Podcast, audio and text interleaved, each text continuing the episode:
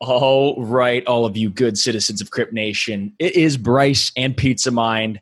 We've been in the studio all freaking day. Uh, you guys only get one podcast a week, but today, Pete's, this is our third recording. It has been a barn burner of a day, um, but it's been fun. I mean, I'm learning a lot. How are you feeling? Are you, you holding up over there in your corner of the studio? You know, I'm powered by ZipFizz, even though I'm not sponsored by it. So I'm good. I got this one uh, left in me. And this is going to be really interesting because this is a conversation we haven't had for a while. We've been talking about all these different trends and smoke and mirrors with DeFi and interoperability. But this is one sector that has begun to fly a little bit under the radar, even though it's probably the most important. So we're going to be talking again about security tokens because even though uh, it's not a popular topic right now, while sushi is getting listed everywhere, if that dates when this podcast was recorded, uh, it's definitely probably the most important thing that's happening. Uh, and one of the things lifetimes. that we all, yeah, no joke. And one of the things that we always say uh, in Crypt Nation is like, you always need to be contrarian, right? You always need to look for the opportunities that nobody's talking about. And to your point, I mean, security tokens were all the all the craze you know in 2018 in the bear market right in 2019 and then slowly it just kind of faded into the background but i think that's going to change. And today we're joined by an expert in security tokens uh, a gentleman a scholar uh, who goes by the name of gunnar Jaerv a nice estonian strong estonian name. Uh, gunnar welcome to crypto 101 podcast calling in today from hong kong. How are we doing uh, I'm doing great, and thanks for having me. And, that was a, that was a really amazing intro. we're we're famous for our introductions here, uh, but yeah, we we are really excited to dive in because everybody. I mean, people are asking all the time, like you know, what is what does tokenization mean, and what does it mean to put securities on the blockchain, what all that. So we're going to dive into that. Um, we're going to look at the differences between cryptocurrencies and crypto securities, right? Stocks and bonds and real estate on the blockchain. So we're going to dive into that.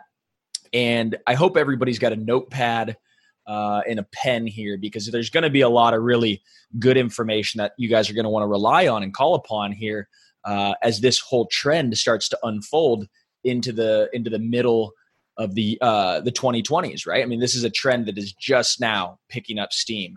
But uh, and, you know, just a little bit more of the background of why uh, Gunnar's the perfect guest for this.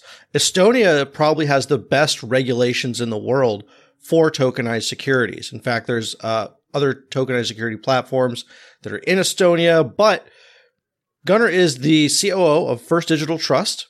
It is a company that can issue tokenized securities, and they have a bunch of really interesting products that tokenized securities need that I haven't seen mm-hmm. exist anywhere else.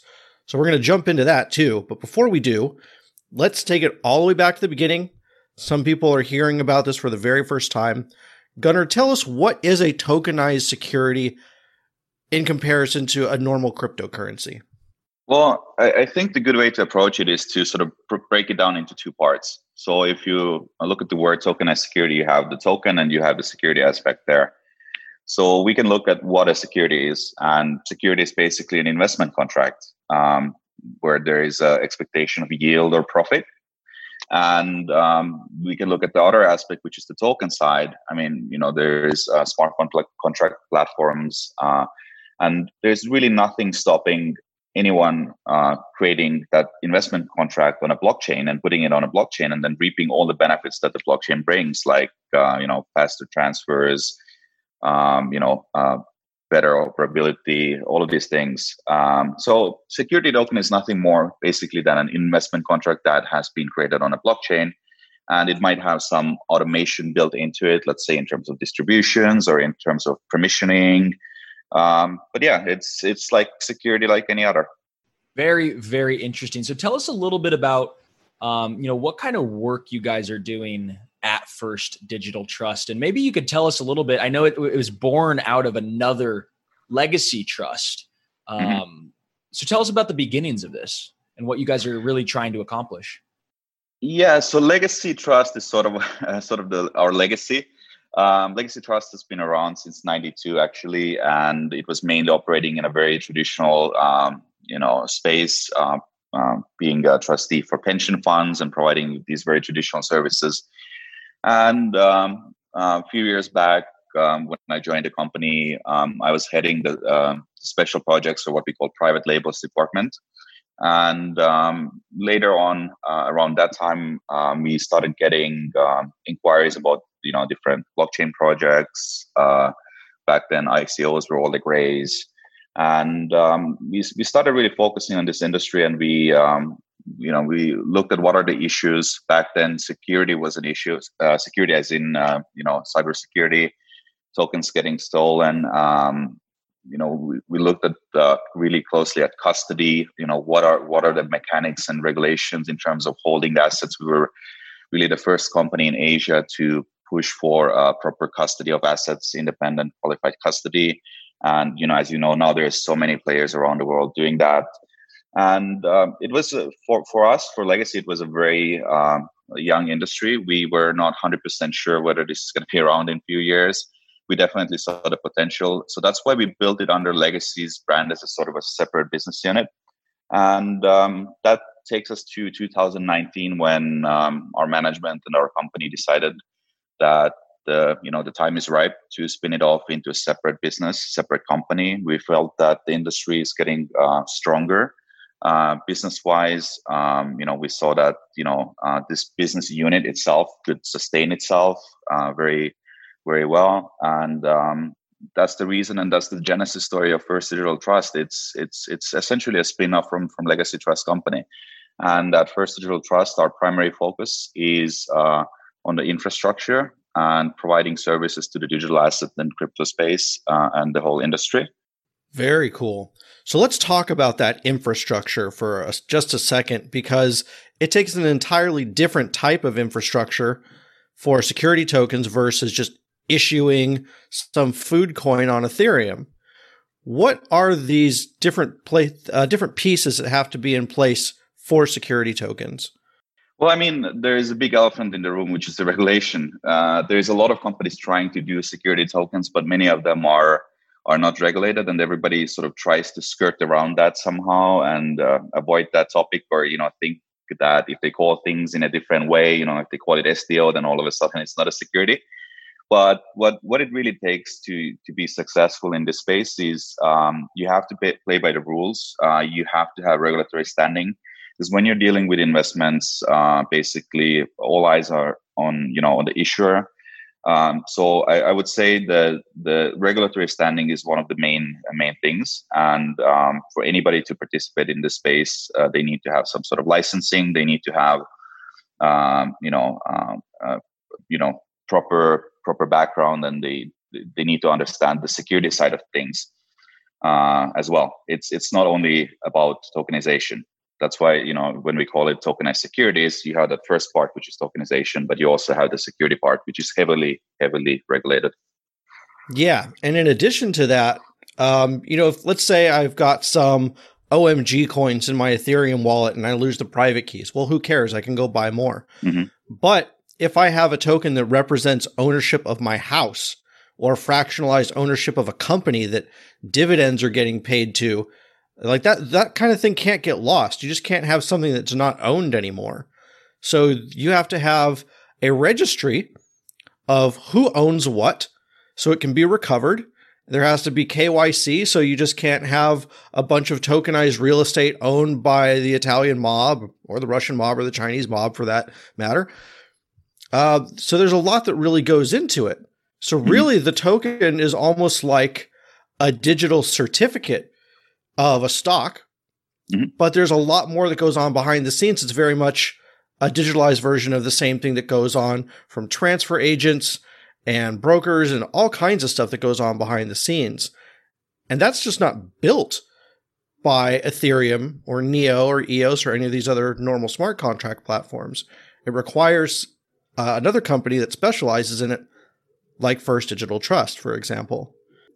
Yeah, I mean, this is um, you know this is why like trust companies are almost perfect for this, and it's it's sort of interesting because if you think about trusts, you know these these types of arrangements go back hundreds of years, and trusts have been sort of a almost like a relic of time for for for a long, long time. But now trust companies, if you look in the crypto space, you know you have uh, Gemini in US, which is a trust company. You have uh, you know few other trust companies in US that are really uh, doing great in the crypto space. You know, we're in Hong Kong as a trust company, and this is what trust companies do. Really, I mean, we hold people's assets, and when you tokenize something, it's a very interesting point. You know, you brought up like property. When you tokenize a property, you don't want the token, the, the company or the person that's tokenizing that property to hold the asset as well. Uh, if you're the investor, right? So you want an independent party to to uh, assure basically that there is something actually behind it and that you know the property is there the title is being held properly. You know if if the token issuer himself is holding the property you know what's stopping him from running away and you know flying to bahamas and you know taking all the money with him? So that's you know that's where trust companies come in. It's not something that's new. It's been around for hundreds of years but we're just taking it to the next level uh, with some modern technology. And you know KYC, all of these things that you mentioned. It's it's just uh, looking things from a new new angle and bringing it to the modern world. Yeah, the token itself was almost like an NFT, but with a lot more security behind it. Because I mean, I, can you imagine having uh, your your MetaMask wallet hacked and some guy knocks on your door and is like, "Hi, I have uh, this NFT token now that says I own your mm-hmm. house. Get out." and the sheriff is like, "Well, he's got the token. You have to leave, sir." no, it just wouldn't work. Yeah, exactly. So, and it, it, applies for all kinds of properties, not only like real estate, but you know, like precious metals, anything. And even if it's like an investment contract, like a security, right? So you want that independent party there uh, to fulfill that role and to to to provide the sa- safety. Let's put it that way. And you know, we, we call it actually we we call it a separation of powers in our space. Like if you look at the traditional finance industry, you never have like asset managers holding their clients' assets. You have custodians, you have banks. There's a whole uh, value chain or infrastructure that's in place to power modern financial space. And I, I think that's what, what the uh, security token space also also needs is the infrastructure and the whole value chain to be in place for this to fully take off. Yeah, it's funny that, you, we're on this topic and and uh, Pete, I love that uh, analogy you just came up with. But I was talking uh, with my girlfriend the other day about this saying that we heard on TV, and it was possession is nine tenths of the law. And it what like, this whole idea that we're talking about right now is like all laws, call it 90% of laws, are all about enforcing uh, possession and saying that you have the right to this or you have the right to that. And there, you know, law and order is all around like my right to own what's mine and all that kind of stuff. So um, with a trust, uh, it, it, just really shows um, that you know there are you know entire businesses around uh, securing possession and custody of assets. Um, just kind of cool. Um, but but beyond you know creating security tokens. Um, what are some other innovations you guys are really proud of that you guys are working on over at First Digital Trust? So I, I, think one of the things that we're really uh, trying to push now, and we're trialing this with some of our uh, clients, is uh, a settlement network, and it's it's really a fancy way of saying uh, that uh, we allow people to transfer assets within our platform uh, between and amongst themselves, and that's automated real time gross settlement. Um, so that's that's quite interesting because it's first in Asia. Um, you've seen similar networks pop up in US like you know um, Silvergate Exchange Network or you know uh, Signet and uh, alike. But there's really nothing in Asia, and I think this is quite interesting because in Hong Kong we can service uh, clients from all the different nations, and it really allows uh, transfer of assets between you know different let's say uh, clients, whether they're exchanges or OTC desks or token issuers in a more efficient way um, and locally here on, on you know on this side of the earth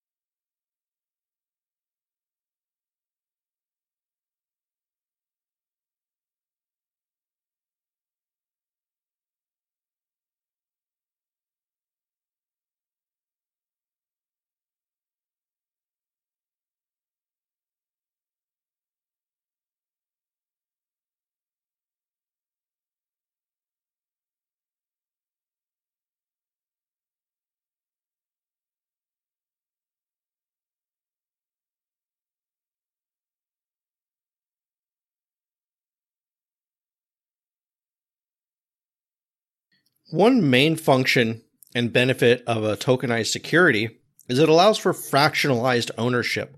Mm-hmm. Again, dating this episode, we just saw Amazon or and Tesla do a stock split. I believe it was Amazon. I know Tesla Apple. did. Apple. Apple and Tesla did a stock split.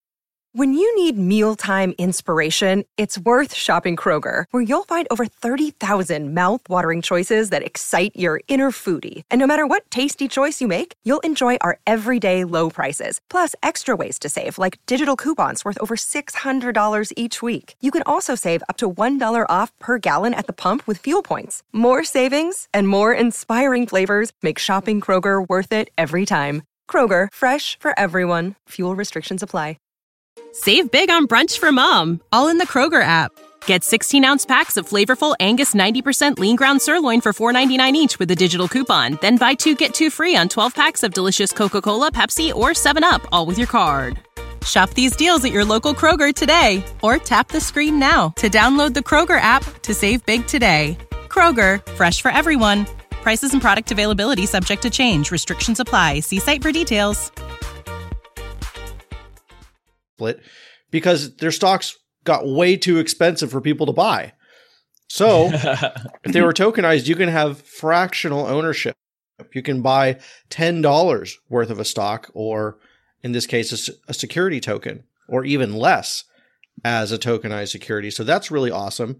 And it gets rid of this barrier to entry so anyone can have a chance to be an owner.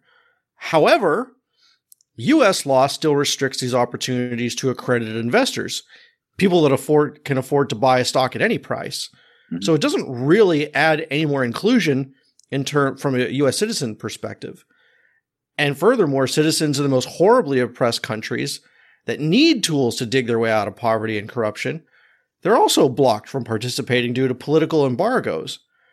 Is this something that can ever change? And if so, how? How would it ever? Well, I, I think yeah, there's two sides to it. I, I think it's actually a quite sensible things to have regulations. Otherwise, we're going to have same thing happening. You know what was going on during the ICO days, where you just have a lot of people selling all these kinds of you know scam tokens. So regulation in that sense is good. Uh, sensible regulation is good. Um, and we're all in favor for that. I think it's you know once the regulators start understanding this industry more and more, and once some bigger players start uh, issuing uh, securities as tokens, uh, they will become more uh, commonplace, and those regulations will become uh, a little bit more relaxed and probably more similar to you know uh, um, like uh, you know how stocks and other kind of financial instruments are are regulated. But the flip side, it's it's quite interesting. You mentioned, you know, some of the uh, troubled nations and developing countries, all of that. I think what's really happening there is people don't care about regulations there, and you know, they if you know they go out to the streets and protest and do all of that and protest about their government. I, I really don't think they, they're going to follow it, and you've seen that happening in different countries in Asia. You've seen that happening in Africa and South America people uh, like crypto there they'll they will find their way to get hands on bitcoin uh, and you know it's it's just uh, amazing how these people can get really creative to to get hands on and i, I don't think they'll be uh, too worried about you know what the regulation uh, of the government that they probably don't even like is you know is saying and we've we've seen that happening you know like uh, in, in many countries That's awesome. Can you talk about um, some of the benefits of tokenizing a security? And and one one of the things I'll, I'll kind of start start the discussion with is an analogy that I really like using to kind of paint the picture for everybody is real estate. Right? We've seen some Mhm. really cool projects. Uh, a lot of them are on Tezos right now, where you know you could be the owner of, for instance, an Aspen resort Mhm. which is something that just happened. Um, and instead of saying, "Hey, we need to, uh, you know, sell this entire resort to a singular buyer," what you can do is you could raise money through kind of more public markets and Mhm. say, "Okay, well, we're gonna split this uh, resort up into, you know, a hundred or five hundred different slices, right, of fractions, and then Bryce can buy a share of the cash flows associated with this resort, and Gunnar can buy you know a share and Pizza Mind can buy a share. And now you have you know act like through this tokenization process you have access to more liquidity as a seller of an asset. Mm-hmm. and as a buyer of an asset you have access to more opportunities and you have access to that liquidity because you could say hey you know i, I want to get in and out of this uh, this market um, you know flip it in a day or two days or five days or whatever you want uh, whereas traditionally with real estate it's just totally stuck in the mud you know it takes months and months and months uh, to do a deal so so that's one of the ones that I like to think about. But what about you? What do you think about all this? Well, real estate is definitely an interesting thing because um, you know uh, people like and people see real estate as a safe haven, and people uh, tend to understand real estate. Like average investor tends to understand real estate because everybody has a house. They they kind of get the mechanics. So I think it's definitely one of the first classes that's uh, uh going to be tokenized and is already being actually tokenized um, I also think precious metals are quite interesting, uh, interesting area. There are some difficulties associated with that because in many places precious metals are seen more as a sort of a security or investment uh, product that's very heavily regulated. But uh, there's know, some interesting projects going on in that space. And then after that, I think um, there's also a lot of potential for some of the more, let's say, speculative products that are not necessarily backed by assets but by definition there are still securities so like different derivatives and all of that but there's just a lot of mechanics uh, uh, and infrastructure that needs to be in place for that to happen but um, you know you, you, mentioned also about liquidity i think um, one of the um, uh, one of the key areas that uh, needs some progress is the exchanges where these security tokens could be uh, exchanged um, you can tokenize things all day long, but if you don't have uh, you know solid markets where this could be traded, then it's it's sort of pointless to tokenize. So we're seeing some movement also on on that side. Um, like my prediction, and I've been saying this for the past two years, is that I think the first markets will pop up probably in US uh, and um, Europe or Canada, uh, countries where you have a massive population and where one uh, sort of company spearheads and creates an exchange that um, you know everybody can access. But we are also seeing some progress, like in in Hong Kong. Um, the SFC here just, I believe it was last week, approved the first uh, first uh, security token exchange license. Um, so that's uh, that's a very interesting development. Um, yeah, so the, that's these are sort of my thoughts uh, on uh, you know some of the benefits, and of course you get the usual stuff like fractional ownership, you know speedy transfers built-in kyc uh, you know ownership records all of that and i would also say an automatically adjusting cap table for instance i've bought some equities in a traditional way and you know mm-hmm. it's eight months later i still don't have anything in the mail because it's such a huge pain in the ass to actually process all these things but on blockchain it's immediate one other thing i want to bring up that you guys are building that i think is super cool is this open trust api Mm-hmm. There's a lot of projects that I talk to that are in the tokenized security space that are trying to uh, do interoperability with APIs and stuff. And here's a secret that nobody knows the API infrastructure in crypto is absolute dog shit. There are zero standards, no quality guidelines. It's wild, wild west, even more than the crazy prices rising and falling. Getting two APIs to work together is extremely difficult. So if you guys are building something that allows everyone using tokenized securities to follow your API standard or use this to connect a bunch of different things together, that is a huge deal. Can you give us the breakdown on how the OpenTrust API kind of works and who might be using it and how it might help security token issuers and exchanges that might be listening to this podcast right now?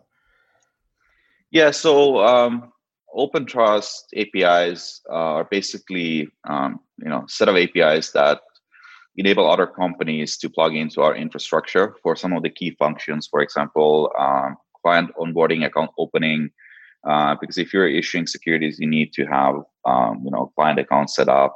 Um, then there is also a bunch of reporting functions and features that we're bringing on. Um, it's, it's, essentially a full stack of um, uh, APIs of what a trust company does. Um, so that's you know it goes back to what I was saying before. Is like we're taking this you know, centuries old concept and we're trying to digitize it.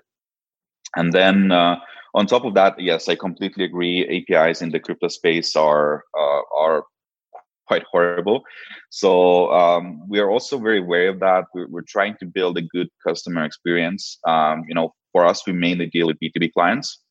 So um, we are working with each client basically in a very sort of one-on-one way. Uh, so when uh, they decide to use our APIs or try to onboard, um, we will assign them like a particular person that will walk them through the integration. If you know we uh, discover that there's something extra that they need, we're also open to a collaborative process where we can you know add additional endpoints. Um, but it, it's very much a new thing for us. Uh, we are you know we're also um, trying to bring it to the market, but trying to make it in a way that's uh, you know uh, that there is proper like quality assurance in a way uh, in place. Makes a ton, a ton of sense. Um, so Gunnar, I mean, I can't believe how much time has already flown. We're already a half an hour into it. But before we let you go, um, we want to get your insight just briefly. Again, this is we don't want to get too into politics, uh, but it's not every day. Boat. Yeah, we don't want to rock the boat. You know how I am. Pizza Mind likes to rock the boat. I'm more of like, you know, I'll sink that ship, baby. but um, yeah, give Let us your, the sailors swim. let the sailors swim. We don't speak to folks from Hong Kong too often. Uh, so, can you give us an update on, on, freedom in Hong Kong or what the story is over there, and you know your thoughts? Well, I, I think um, uh, it's it's quite a loaded question. so I, I well, think let, like, let me rephrase it then. Let, let me rephrase it. How is the financial business market uh, in Hong Kong right now? Is is it still healthy and thriving? Is it still the financial hub of Asia, or are you seeing any kind of shifts in the wind? Yeah, I, I think um, you know the financial markets in Hong Kong are actually quite resilient and strong. Uh, one of the interesting things, and you know, when I moved to Hong Kong, uh, you know, about ten years ago, uh, I discovered Hong Kong is a very business-minded city. You know, business comes first in Hong Kong, and everybody is all about making money. And while we had some of these, you know, disturbances, there are industries that are really heavily hit, like you know, F and B and retail and all of that. The banks and everybody that's been operating in the digital space has been actually doing pretty good. And you know, if we look at the financial markets, we have some interesting IPOs happening in Hong Kong, so that's that's going strong. And um, you know, another thing that I wanted to maybe highlight here is you know, due to COVID, a lot of countries like Singapore actually shut down for a while. Uh, but Hong Kong has been um, going on through this time. We haven't closed the offices. Um, you know, we've been everybody's at work in the morning, and you know, we've been doing great in that sense. So I think Hong Kong people are very resilient. They're very hardworking, and you know, they understand that you know, business needs to go on so that's you know that's what's um, been keeping the you know the markets going and keeping everything uh, keeping everything good. Of course, there's disturbances, but I, I think uh, you know um, it's nothing that could be you know um, overcome. Awesome, makes a ton of sense, and we always appreciate those uh, you know those anecdotes from from the real world here. So before we let you go, there's a couple questions we like to ask every guest that comes on the show, just to provide a little bit of color into who you are, what makes you tick. Um, I want to know about a person that you've met in the crypto industry specifically that has really made a tremendous impact on you for the better. So maybe I'll, I'll, I'll sort of rephrase your question or edit it a little bit. It's not a person that I, I have met, but I, I think everybody in this space, you know, um, needs to tip the hat to Satoshi in a way. Uh, ah. You know, uh, because if whoever I hope he's listening and whoever he is, you know, wherever in the world he is, if he wasn't there, we wouldn't be having these discussions. You know, if he wasn't there writing on discussion boards and putting together these crazy white papers uh, back then, that was you know a very um, I would a crazy idea, right? Um, we wouldn't be having these discussions. And I think you know once in a while we need to sort of look back and where where all of this got started. And I, I think it also shows some grit and you know persi- uh, res- uh, persistence uh, and that's what we need in this space we need projects that are uh, basically uh, here for the long term uh, more about the vision and building out that vision instead of making maybe a quick buck and i think yeah um, whoever that person is that you know created bitcoin and put out that white paper you know um, I'd like to have a beer with him sometime. I haven't met him yet. You, but you, you and me both, brother. That would Yeah. be awesome. And then lastly, uh, just a quick, you know, sentence or two. Uh, we always like to ask this question, but if this was the very first podcast that somebody who's entering into the crypto space has heard, right? Mhm. What would be one word of wisdom that you would kind of want to leave them with here? Um, I, well, I, I think there's two things. I think one of the things is don't get too wrapped up into like trading and you know uh, getting in, uh, getting rich quick schemes and all of that. That's just you know tip of the iceberg of what this whole industry is, and it's not always the most accurate representation.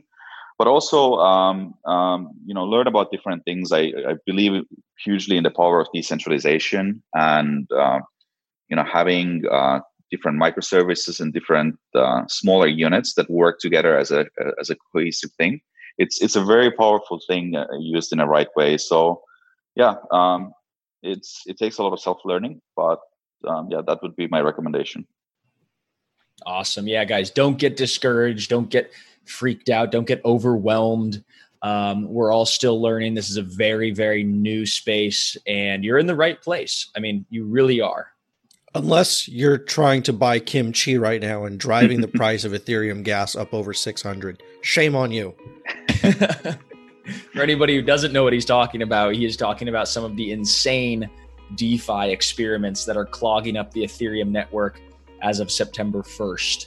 Um, it has been quite interesting to watch all unfold, especially since the assets that these people are trading are named after sushi and Korean barbecue. But that's a conversation for another podcast.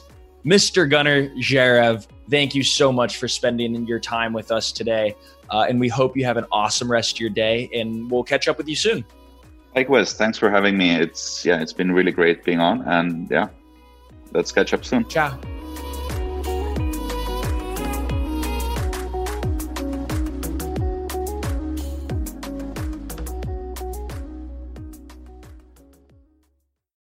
Without the ones like you, who work tirelessly to keep things running, everything would suddenly stop. Hospitals, factories, schools, and power plants, they all depend on you. No matter the weather, emergency, or time of day, you're the ones who get it done. At Grainger, we're here for you with professional grade industrial supplies. Count on real time product availability and fast delivery. Call clickgrainger.com or just stop by.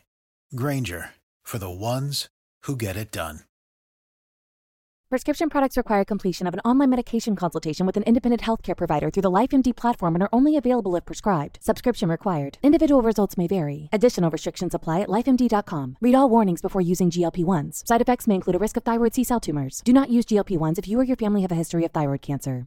If you've struggled for years to lose weight and have given up hope, did you know you can now access GLP 1 prescription medications through LifeMD? LifeMD is now offering eligible patients online access to GLP 1s, the breakthrough prescription medication that can help you lose body fat and weight. Listen to what people are saying. You just take your shot. It doesn't feel like you're on a diet. What I wasn't expecting it to do was to shut off the food noise. This was life altering. And if I can do it, I feel like anybody can do it. And here's the best part your insurance may cover 100% of the cost of your medication. So go to trylifemd.com to have your eligibility checked right now. Get started today at trylifemd.com. That's T R Y L I F E M D.com.